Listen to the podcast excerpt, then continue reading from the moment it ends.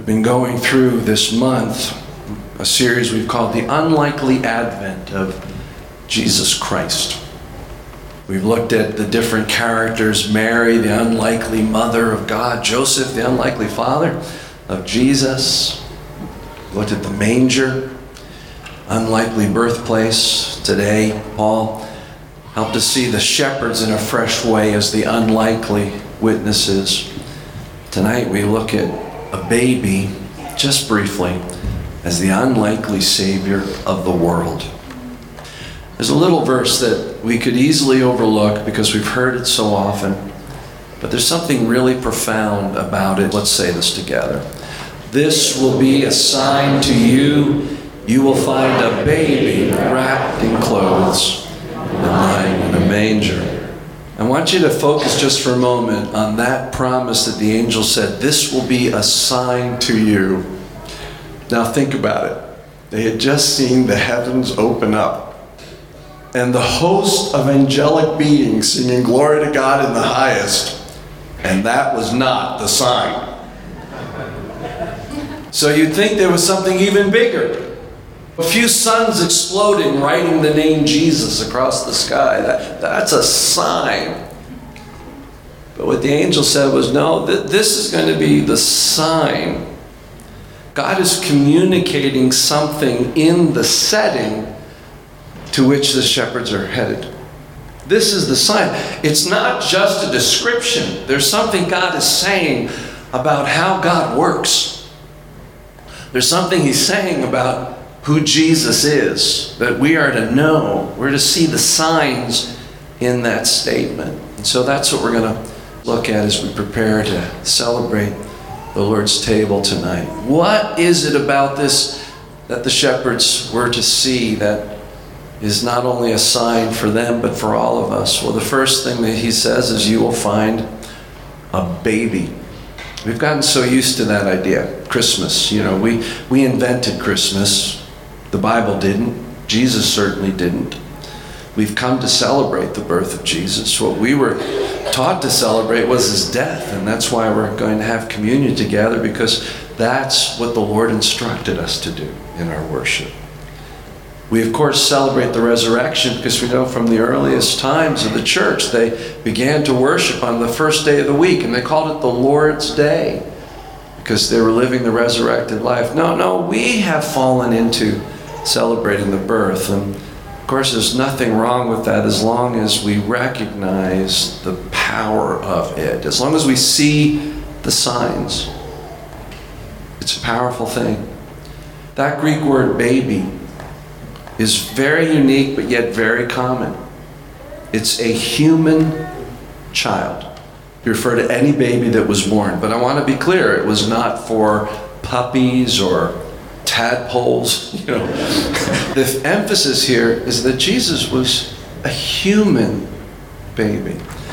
You see, the gospel spends so much time helping us understand that he was God, and that's an important thing to embrace. Christmas the Advent, the story of, that Luke captures, reminds us also that he was a man. He was born as a human being. So, the first thing we see in this sign is the humanity of Jesus. Everything else flows from this truth. If he had not been born, Jesus could not have died for our sins, and he would not have risen from the dead. He had to become like us in order to save us. And that was the only way. The second thing he says to them is that they will find this human child wrapped in clothes. The King James calls it swaddling clothes.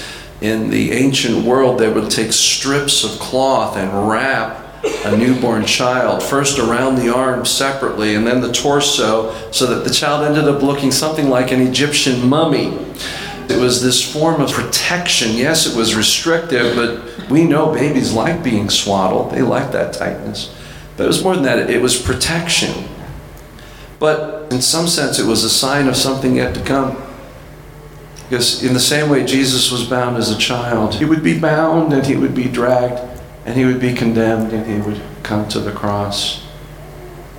Very much we see a sign of that future when we see this human child bound. Of course, the third thing is lying in a manger.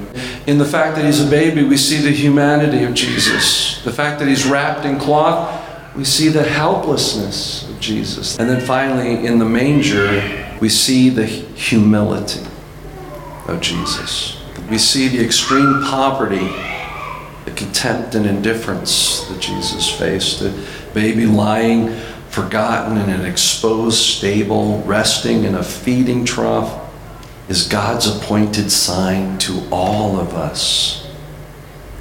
This is true incarnation. God has come to the world in the most unlikely way. This is what Paul meant in Philippians 2 when he said that he made himself nothing, taking the very nature of a servant and being made in human likeness. And so, having traveled through Advent, we come to the end of the story. God's surprising sign is a baby wrapped in strips of cloth and resting in a feeding trough. It's not very likely beginning for a movement that will change the world, but there he was, God's appointed sign from heaven.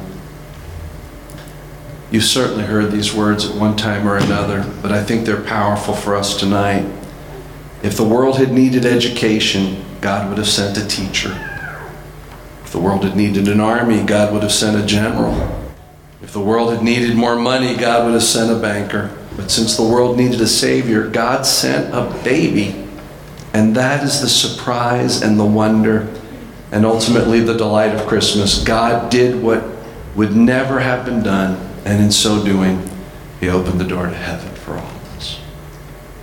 So that sign not only points us to Jesus, but it points us all the way to the cross, all the way to eternal life, if we're willing to follow that sign, as the shepherds did. And for those of you that have embraced that life in Christ, you understand that the gift that was given in Jesus was a Savior, and the ultimate gift for us is forgiveness of sins and eternal life. You understand just how important, how profound that sign is. And for the rest of you, who come maybe once a year, who are here with family. We're so glad you're here. Maybe that signpost is for you more than anyone here tonight. Our Lord gave us the celebration of the bread and the wine to remember that this would be His greatest gift His body broken for us, His blood shed for us. And because He took our death, we can live in Him and have our sins forgiven. And so we invite all those who profess Jesus as Savior to partake tonight. And uh, for some of you, maybe you're just hearing this and considering Jesus not just as a baby, but as a, as a king, as a Savior, as your Savior. And you would like to, even in this act, take a step of faith and receive Him. Not in taking the bread, you're not receiving Jesus in the bread it's an act of faith in your heart where you are receiving Him as your Savior. And then the bread and the wine are symbolic of that trust and that gratitude. Let me pray. Father, we are grateful, so grateful. Many of us have come to decades worth of Christmas Eves. We've heard these stories, and yet they are ever new because they are about life eternal. They are ever fresh. They are living. And we are living because of them. And so, Father, we say thank you. we look at that baby and we see the Savior of the world hanging on a cross. We see the risen Lord who would have victory over the tomb. And we see the ascended Lord who now sits at the hand of the Father. And in all those images, we say, This is our God. Amen.